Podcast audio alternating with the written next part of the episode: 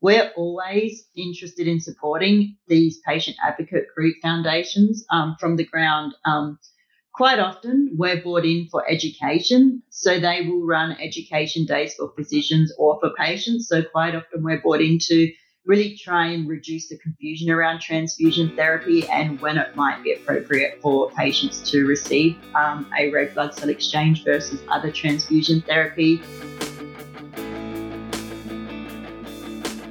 Welcome to the People of Pathology podcast. I'm Dennis Strenk. On this podcast, we explore pathology, laboratory medicine, and forensic science. Today, we'll be talking about transfusion medicine. And more specifically, we'll be looking at therapeutic plasma exchange and red blood cell exchange. My guests are Carly Newton and Lori Harada, and they both work at Terumo Blood and Cell Technologies. We're going to discuss their backgrounds in nursing and how that led them to Terumo. And then we'll talk all about therapeutic plasma exchange and red blood cell exchange, and how these techniques lead to better outcomes for patients. All right, here are Carly Newton and Lori Harada. Before we get into what, what Terumo Blood and Cell Technologies does, I want to kind of get a, a little bit of background on each of you, just so for a little bit of uh, context, I guess. So we'll start with you, Carly. Can you tell me, like, how did you get started as a nurse and then uh, and then we'll kind of lead into how you got started working in blood cell uh, red blood cell exchange. Yeah for sure. So i'm an icu nurse. I'm back from working in australia. I was drawn to that icu environment um, basically the complexity of the environment. So managing systems such as dialysis machines blue pumps ventilators ecmo machines um, that's what really drew me into the ICU world you know, the other thing I really enjoyed and grew from with ICU was really, you know, the complex procedures, but then seeing the patient outcomes from that. So, you know, very early on, um, when I got into nursing university in Australia, I was really drawn to that ICU environment. And so then how, I, I guess, how, how long were you, were you a nurse in the ICU and then, and then you kind of got out of that into red blood cell exchange? Yeah, so I was a nurse. So in Australia, uh, you generally do a three year undergraduate program to be a registered nurse. And then I spent another two years doing postgraduate studies to become an ICU nurse. So I worked in ICU for about eight or nine years, um, and it was great. I loved it. I think, you know, there's no better privilege than, you know, helping people through some of the worst days of their lives. You know, it's just such a it's such a great environment. But I was always drawn to education. Every time the graduate nurses came through, I'd always be the first one to stick my hand up and educate. So I always had this underlying passion for educating people and helping people become better advocates for themselves as well. And so, really, just by chance, a recruiter reached out to me about an opportunity in Terumo, Australia as a clinical specialist. And I guess the rest is history. You know, I applied and have been on this great journey ever since with apheresis. I think, you know, not being an apheresis nurse prior to joining Terumo, you know, my skill set of ICU nursing and be able to troubleshoot machines and optimize procedures, I really picked up the apheresis forte. And then I was really lucky, you know, to spend thousands of hours in hematology, um, neurology clinics across the world, you know, just talking to neurologists, hematologists, patients, you know, about, you know, their treatments and, you know, to nurses and doctors about how they've been optimizing treatments as well. So that's kind of my journey to where I am today. Okay, I see. That's interesting. That, that's an interesting yeah. story. All right. Uh, so then, Lori, how about you? Because you're you're also a nurse. So uh, can you tell me, like, how did you get started uh, in that field as well? Well, I've been a nurse for about forty years now. Yes, I started when I was twelve, and uh, okay. Um, I started. I had a similar pathway as Carly. When I was in nursing school, I actually was lucky enough to get a student nurse job in the ICU while I was a student nurse. So when I got out of nursing school, I had a job in the ICU. Now it was just a general ICU, it wasn't anything special in my little hometown in Missouri. Then I moved from my hometown to the big city of St. Louis, Missouri, and um, went into open heart intensive care. And I was in open heart for quite a while. before I moved to apheresis. Now, how did I make that jump? Well, it's it's kind of a, a sad story. My brother developed a tumor in his heart, and he came to my open heart intensive care unit to be operated on. And I got to know his oncologist very well, obviously. And after my brother passed, the oncologist came to me and said, Hey, will you start my apheresis department for me? And I said, Sure. I don't know anything about it. Why not? And so I started the apheresis department back in the late 80s in St. Louis at St. Louis University Hospital and started from the ground up, learned it on the previous generation devices that are now obsolete, but kind of grew into it. And then I had an opportunity to go into industry and work for another medical device company in the 90s. And from there, I worked there for about 11 years. And then I decided to go out on my own and consult on new product development and training. And so I had a, my own consulting business for about 10 years. Then I moved out here to Colorado, and it was kind of at a time when people weren't hiring consultants anymore for that kind of thing. So I applied at Terumo, and they saw my background and created a kind of a contractor position for me to begin with. And then it kind of grew from there. And now I'm the manager of 12 specialists across the United States that we train people on um, apheresis, whether it's in the hospital for therapeutic procedures or in the blood center collecting platelets from donors. So it's kind of the whole gamut of apheresis, whether it's patients or donors.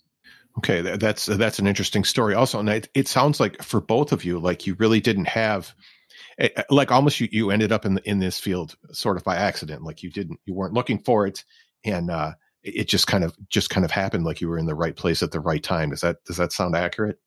You're absolutely right, Dennis. That's exactly what happened to me. It was the right place at the right time, and my whole career has kind of been that way. And the thing about nursing is you have lots of opportunity to do many things in nursing, whether it's bedside nursing, ICU nursing, school nursing, or, or doctor's office nursing. There's so many things. And in industry, you can get into many different avenues that a nurse can um, provide additional knowledge and support. Yeah, I think that's right, Lori. And anybody that talks to me, any of the younger, um, I've got nieces and nephews just finishing high school now they talk to me about nursing as a career, and I just can't recommend it more. I've lived in three different countries being a nurse, you know, and I think what was really interesting for me is I just always thought I'd be hands on. I was drawn to that ICU environment, but moving into industry, I was actually um, I did what Lori did in Singapore. I I had clinical specialists that would go out and train um, physicians and operators on how to use our technology and optimize procedures. And, you know, since then, I've transitioned into more of a commercial role now. So I'm looking at getting better access of these procedures to patients. So, you know, when you look at nursing, you know, there are just so many different options, even within industry, you know, to patient care, to government and health policy. And I just think it makes you a really sensible person that can make good, quick decisions on the ground. And, you know, I think that's why nurses are so successful in other careers. Just, you know, the, the training you get and the skill set you get talking to patients and families. I just think it's, you know, huge. Mm-hmm. Okay, I, th- I, think I can understand that. That, make, that makes a lot of sense. So then, all right. So you, so we mentioned Terumo uh, at, at the beginning, and you both work for Terumo Blood and Cell Technologies now. So let's kind of get into this company a bit. Uh, like, well, I guess we'll start off like like what is it and what is what does it do? You know, Terumo Blood and Cells Technologies, we're a medical device company and we really believe that getting the most out of blood. So our products, our software and our services enable customers to really collect and um, prepare blood and cells to help treat challenging diseases and conditions. So, you know, we've got machines like we're going to talk today about red blood cell exchange and therapeutic plasma exchange. That's done on one of our systems, that can do therapeutic procedures and collect blood cells. Then we've got um, other devices uh, that you know can expand cells as well. You know, we've got software solutions to help make the the stem cell process, you know, easier and more streamlined. So, you know, we really believe in producing products and services that can help blood and cells treat challenging diseases and get better outcomes for patients. So, Lori, let's go back to you then. So, you work specifically in therapeutic plasma exchange. And I wonder, can you give sort of an overview of what that is? And then let's get into like some conditions where this is used. So, therapeutic plasma exchange is where we take a patient's blood and put it into a centrifuge, which is like a glorified cream separator that separates the blood by specific gravity. And the heaviest cells, the red cells, the white cells, the platelets, they separate out and the plasma lifts up to the top. And we remove the plasma off and replace it with fresh plasma or albumin, which is a plasma derivative. When we remove the plasma, we're taking out the disease mediator that is potentially causing the symptoms for that disease. Now, you ask what kind of diseases? Well, there's multiple kinds of diseases that can be treated with plasma exchange. The American Society for Apheresis puts out guidelines to treat diseases every three years. They're getting ready to release one this year. And in general, they're either neuromuscular diseases that are causing neuromuscular conditions, they're hematologic disorders that are something wrong with the blood that we're going to take the disease mediator out, or it could be an autoimmune disease that we're treating. I can't talk specific diseases, but those are the general categories of the types of diseases that therapeutic plasma exchange is used for. Because it's a kind of exchange of you know a component of blood the plasma i wonder are there any sort of myths about the use of this procedure? Dennis there are a lot of myths that we fight on a daily basis because um, people don't understand about plasma exchange. And and how to perform plasma exchange this is a what we call a continuous flow procedure meaning we're taking blood off we're separating, we're giving back the good stuff and then mixing in with the fresh stuff. And it's all happening at the same time. So it's this continuous flow. Therefore, there's there's some things that people think it's unsafe. Well, it's very safe. This has been around for probably 40, 50 years actually. And it's and it's been improved over the years with the new technology. Um, another myth is that you have to use a central line. Now, if you don't know what a central line is, it's um, a big catheter put either in your neck or your chest, and it goes directly into your main blood vessels in your body, in your central blood vessels. And it's a it's a surgical procedure that they have to go under anesthesia or some sort of local anesthesia to get this placed where you don't have to do that. If you've got good veins in your arms, this procedure can be done peripherally, which is our big campaign is you don't have to put a central line in. You can do this peripherally. And also we can do it with just one vein because we have a single needle option for both plasma exchange and red cell exchange. We can do single needle, which makes it very convenient for patients to come in, have one arm stuck and have their procedure done with a, a single needle. The other myth that we hear about is that this takes a long time. It takes all day long to do this procedure. And that, that's not true either. It's maybe an hour and a half to two hours at the most. And you come in, you get your procedure done and you go home. It's, it can be done on an outpatient basis. Now, there are acute settings that we do this procedure in, in hospitals acutely, but in a chronic condition, such as maybe a chronic neuromuscular disease, they can come into an outpatient setting and get their procedure done in a couple of hours and be on their way. It's it's really easy. So convenience, it's safe, it can be done peripherally. Those are all the big myths that that we hear all the time from both patients and physicians that don't truly understand what what therapeutic plasma exchange is. So then, uh, re- regarding these myths, I mean, it, it's great to talk about it about it here, but how do you like on a day to day basis, I guess, or, or you know, on your on the job kind of thing? How do you combat those myths? Is it just like educational materials or something like that? Education. We we educate the nurses. We educate the physicians. We also provide patient education. We have pamphlets that can be handed out to patients that talk about plasma exchange and explain what plasma exchange is so that they come in informed. I think the best patient is an informed patient.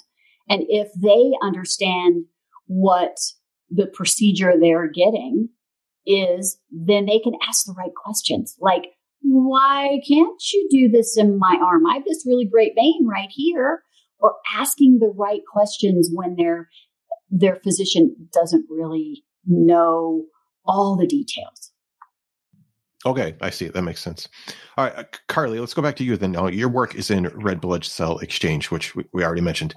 So, how about uh, can we get sort of kind of an overview of what that means, and then I want to get into conditions where where that's used. Yeah, well, Lori did a great job explaining what plasma exchange is. It's the continuous flow through mm-hmm. our Optia system, and when the blood separates in that centrifuge, what we actually do is we divert the red cells up into a remove bag and then we simultaneously replace with healthy donor RBC cells.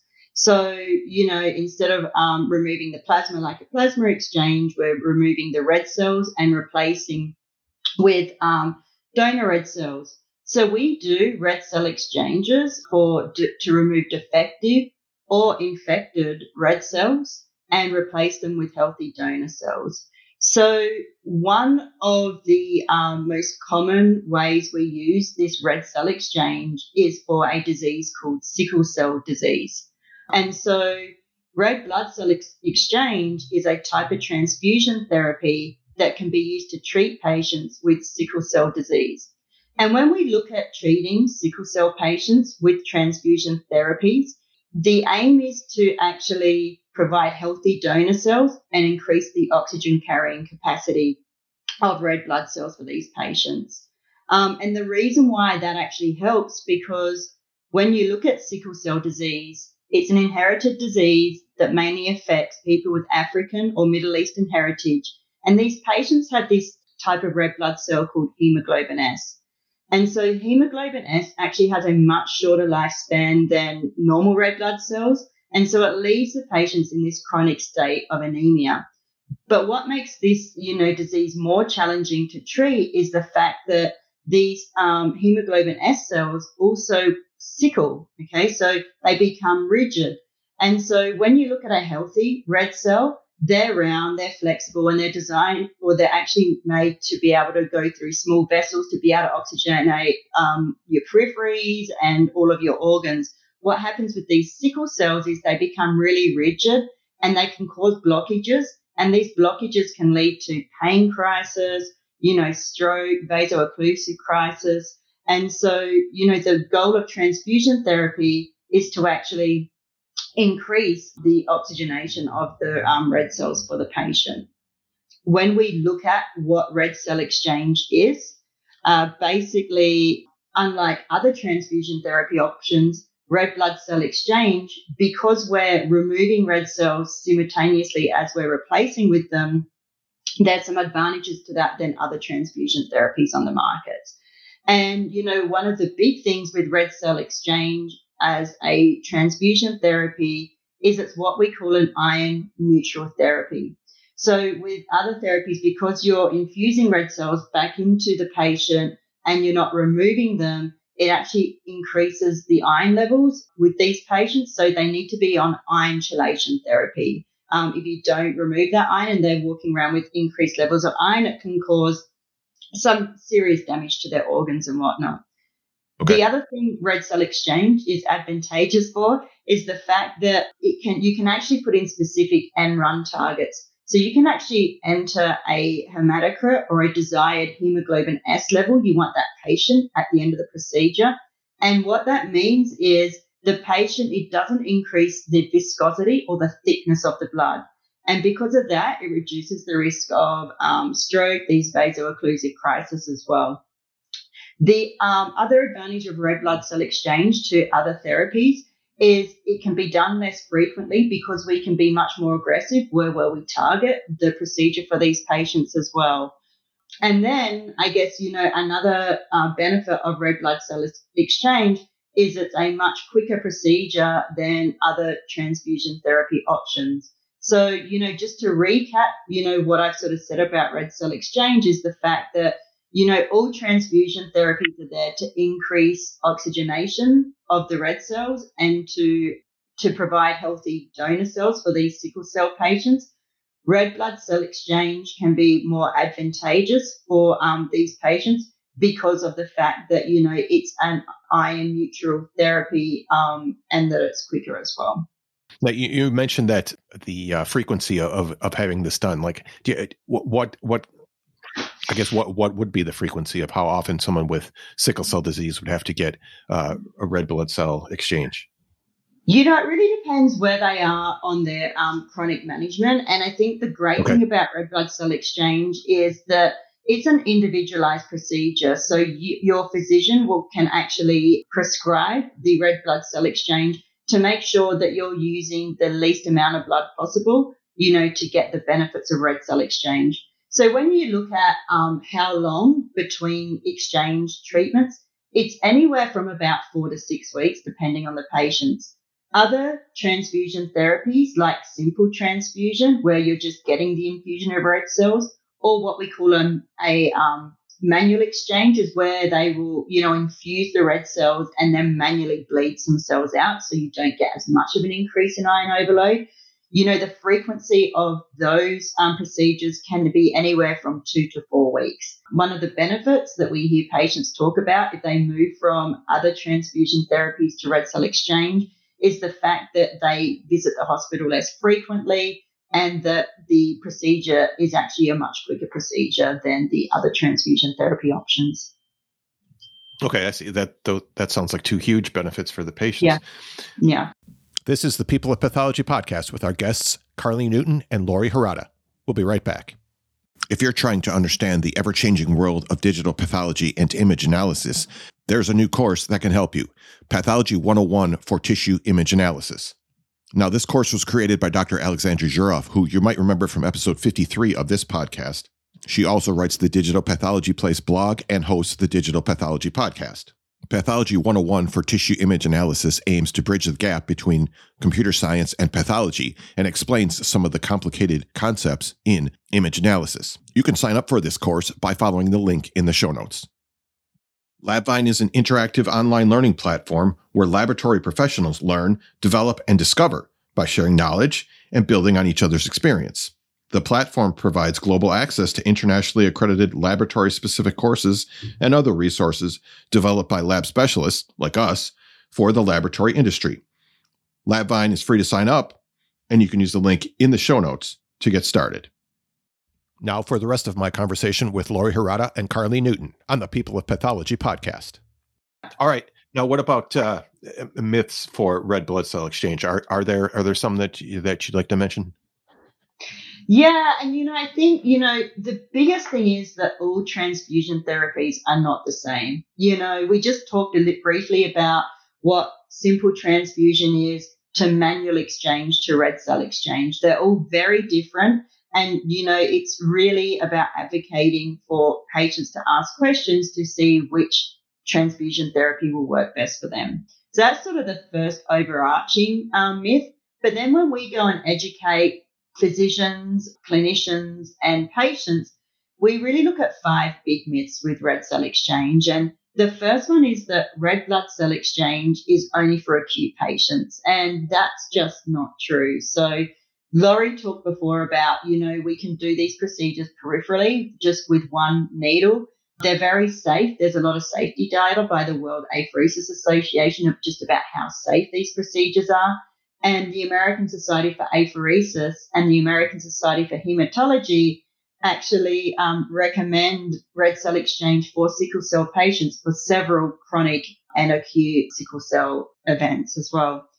The second one is that red blood cell exchange puts patients at risk for iron overload. So, you know, we did talk about that, you know, these procedures are done less frequently, but it yeah. may require more blood. Um, so overall, you won't necessarily be getting more blood over a 12 month period, but you may be getting more blood per um, red cell exchange than a simple transfusion.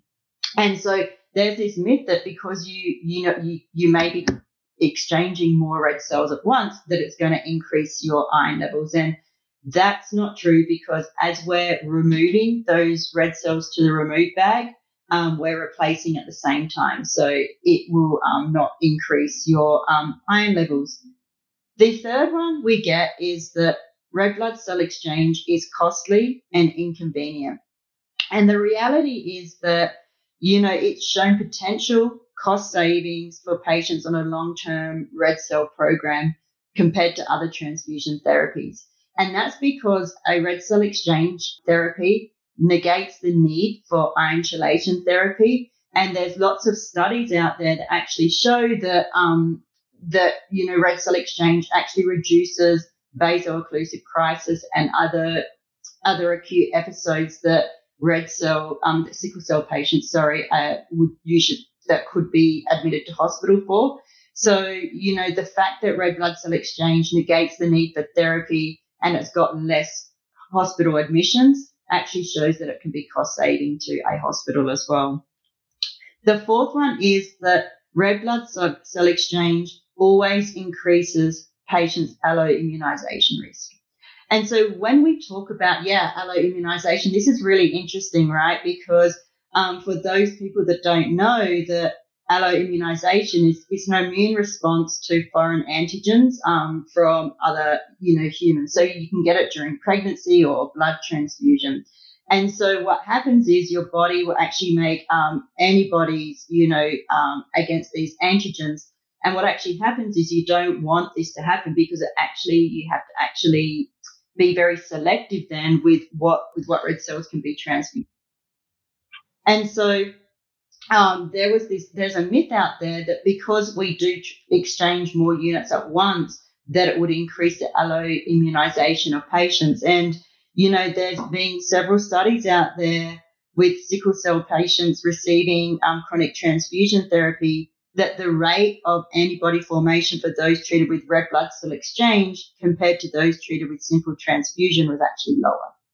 And then the last one is that red blood cell exchange causes hyperviscosity.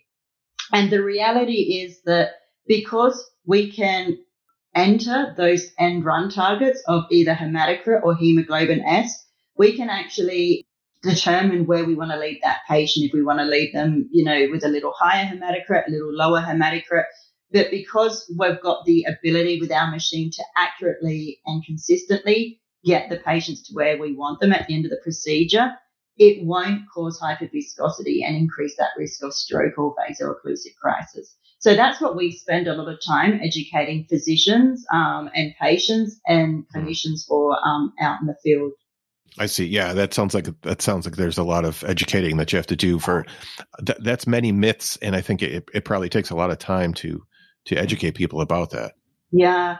And it's quite confusing, and especially for patients as well. We do a lot of work with patient advocacy groups, and what we want to do is be able to empower patients to ask the right questions about their um, disease treatment to be able to get the best outcomes for them. And, you know, maybe red blood cell exchange is not the therapy for every patient, but we really want to try and reduce the confusion about not all transfusion therapy is the same and that you know if you're for instance you're ha- you're not tolerating chelation therapy well so you're not going into you know get your regular transfusions as a sickle cell patient as frequently as you should because of the adverse events maybe red cell exchange uh, you know is a good option for you. So you know we spend a lot of time with physicians you know more on those clinical sides but really educating patients around you know the different types of transfusion therapies available for them and help educate them on the questions they should be asking their physicians about their treatment plans as well.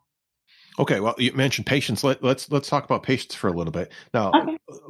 So, Lori, what would be some of the most important things for the patients to know about therapeutic plasma exchange?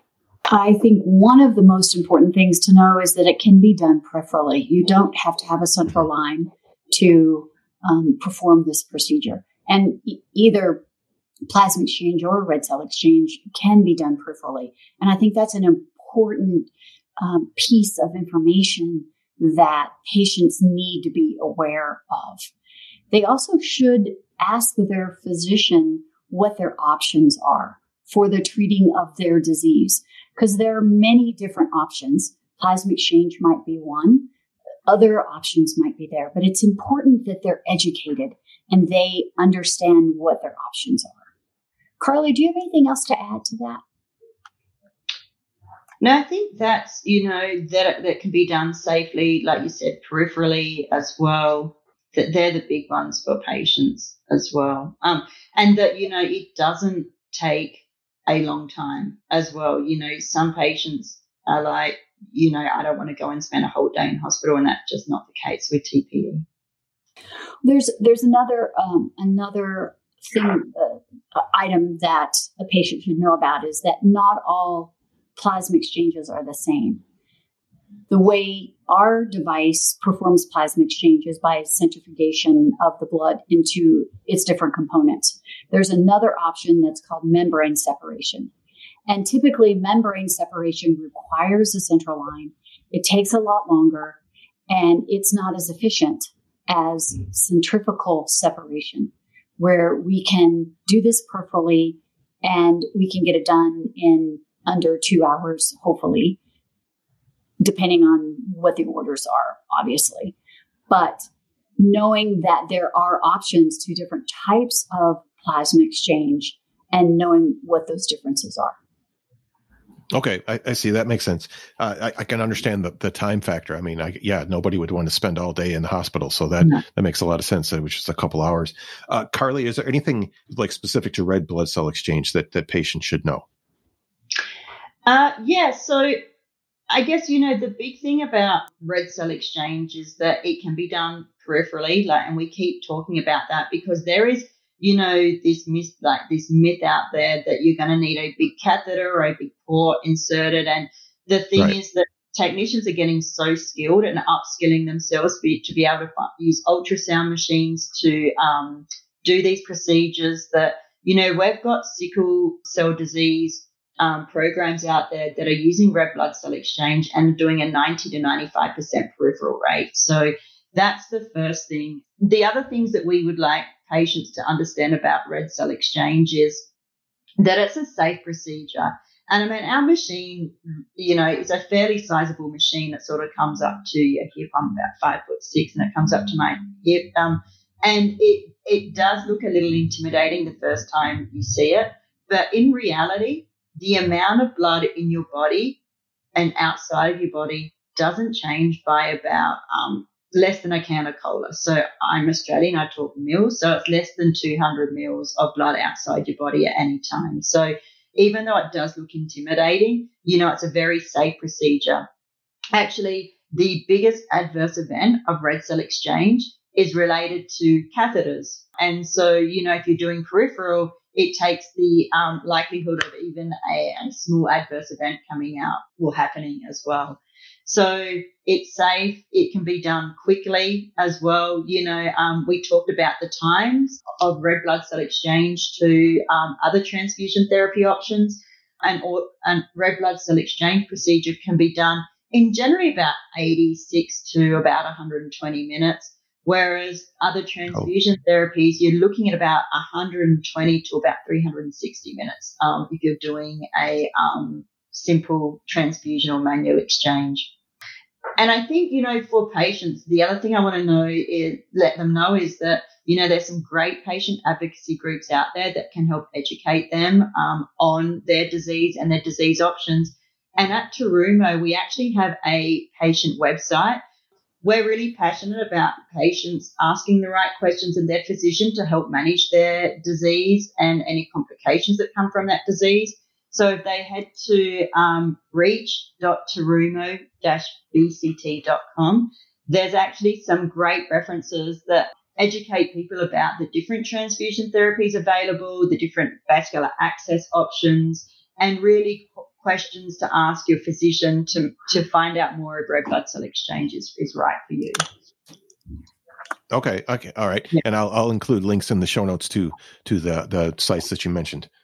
Yeah. Uh, so all right. So Lori, for you, what what do you find most rewarding about working in this field? Seeing a patient get better. The thing about plasma exchange is it's performed in a lot of acute settings where the patient is in distress and maybe they can't form words, maybe they can't walk. There's a lot of distress. And seeing a patient come out of a treatment or in the middle of a treatment start speaking or start talking to you and and improve their welfare just by doing one treatment whether it's plasma exchange or red cell exchange either one of these treatments we see changes in patients and it's very rewarding.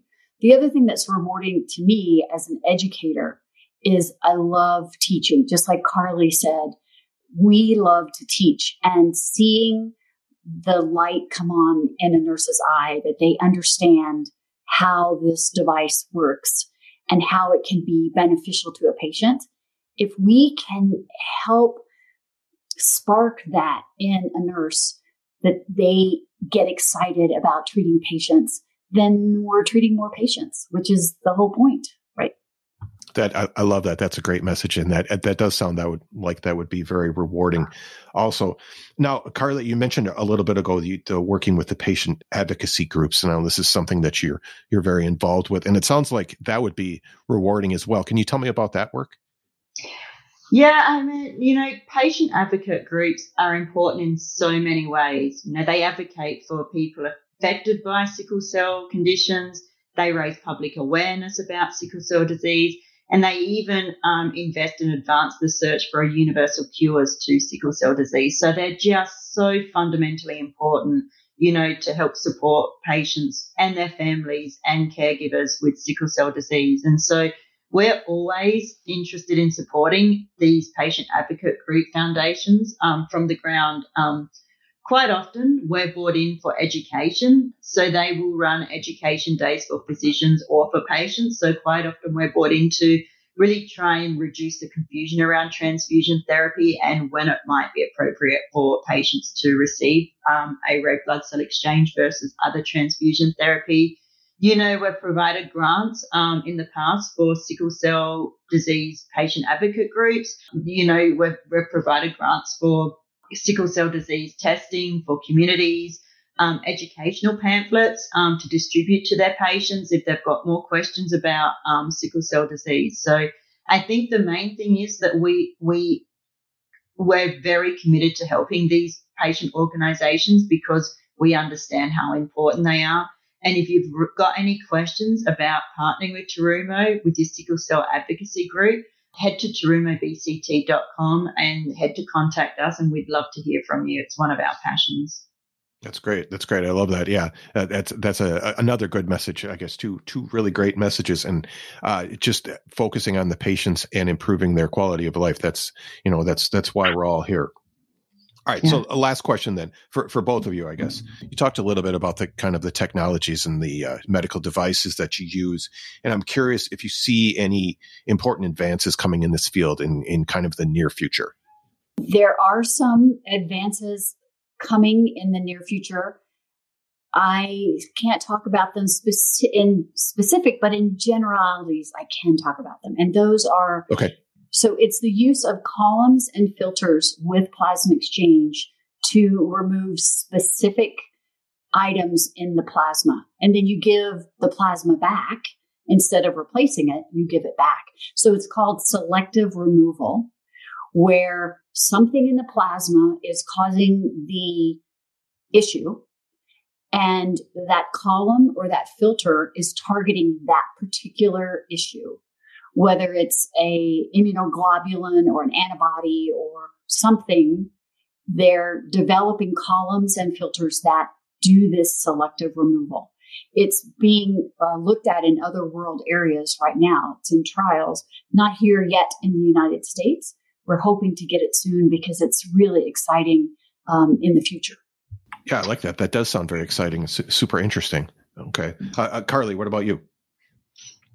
Uh, so advances in red cell exchange, um, you know, in, we recently bought out a single needle option for red cell exchange, which we're hearing great feedback from patients. You know, it means um, they've gone from having to go in and spend about 100 minutes on the machine with two needles in their arms to being able to, you know, have one arm free to text, you know, um, and do things like that. So, you know, we've um, recently brought out that. We've also recently updated our red cell exchange app um, at Terumo BCT. And what we've actually done is we've um, updated it to allow physicians and clinicians to be able to more individually prescribe red cell exchange and be, um, really be able to order blood in the most efficient way. So they're the two things we've done with the red cell exchange protocol um, for advancements in the last um, couple of years at Terumo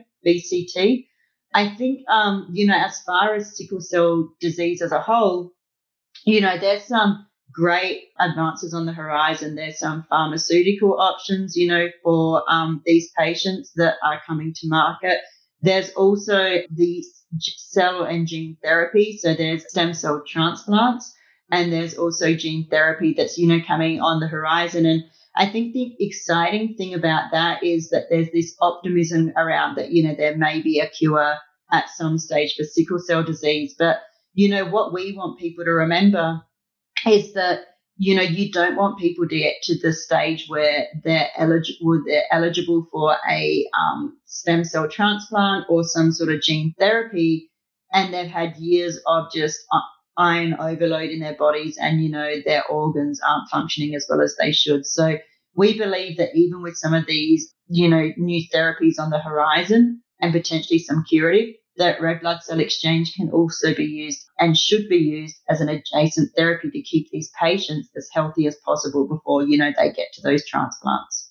So they're just a couple of, you know, the things we've done and some of the software we've put out as a company to advance red blood cell exchange and what's sort of on the horizon for sickle cell patients as a whole.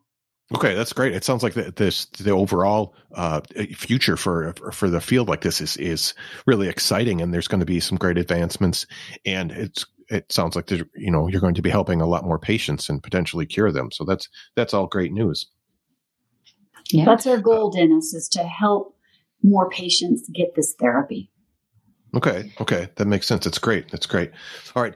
I, I, so, uh, uh, Carly and Lori, this was a really exciting conversation. I really appreciate uh, getting to know a, a, little bit more about both of you, getting to know what Terumo does and kind of the exciting technologies that are coming in the future. So, uh, Carly Newton and Lori Harada, thank you both very much. Thank you so much, Dennis. It's great to talk with you. Yes. Thank you, Dennis. Thanks for having us on your show. If you're looking for another episode of the People of Pathology podcast to check out after this one, here's a clip from my interview with Dr. Stephanie Stallis as she talks about her interest in transfusion medicine. The fellowship, then, this was in transfusion medicine. Yes. Okay, now where did this interest come from? Well, I hope this doesn't sound strange, but I think blood is fascinating. It's cool. Okay. And it has a mysterious side to it, it has a practical side to it, it has an operational side to it, and even a foodie side to it. I'm a foodie. I hope that doesn't sound gross, and I'll, I'll explain that a little bit. Yeah, but, we're going to have to we'll have to talk about that. yeah, well, so I teach transfusion medicine um, at a medical school in Texas, and in that I start I have to build up into transfusion medicine. I just don't start doling out the doses of different cellular products. And I talk about the mystique of blood. It has a mystique about it. It, it is uh, it is thought to bring life to people. It's a youthful force, and we even build horror movies, vampires, and that kind of mystique around it. Mm-hmm. And it has a very practical pharmaceutical nature to it. You know, quite simply, if you're lacking something, the tendency is to want to give that back in the form of a transfusion of the product and that which you're lacking. But being in transfusion medicine, as I found when I was in the fellowship, is that it is very interesting in that it provides discussion points and ways to strengthen operational efficiencies inside a hospital system. You can hear more from Dr. Stephanie Stalis in episode 76. Great big thanks to Lori Harada and Carly Newton. I enjoyed hearing about their work with Terumo, and honestly, this is an area uh, that I don't know a whole lot about, so I really learned a lot from talking with them for this episode. And I love the fact that their main message is, you know, they're they're patient focused and they're trying to provide better therapies for patients to improve uh, patient outcomes and just their quality of life. And of course, their work with patient advocacy groups that's very admirable as well. And if you're listening and you want to get involved with something like that, you can check out the websites that I think it was Carly that mentioned it during the episode. And of course, I'll have that linked in the show notes, as well as links to everything else that we talked about today. You can follow this show on Twitter and Instagram. I'm at People with Path, or just connect with me on LinkedIn. Thanks for continuing to share the show with others. Together, let's inspire the next generation of pathologists and laboratory professionals. This show is a member of Health Podcast Network, which connects listeners with conversations and stories about health, care, and well being. You can find a link in the show notes to Health Podcast Network. And while you're there, check out some of their other interesting podcasts. Thanks for listening. I'm Dennis Strenk, and I'll talk to you next time on the People of Pathology podcast.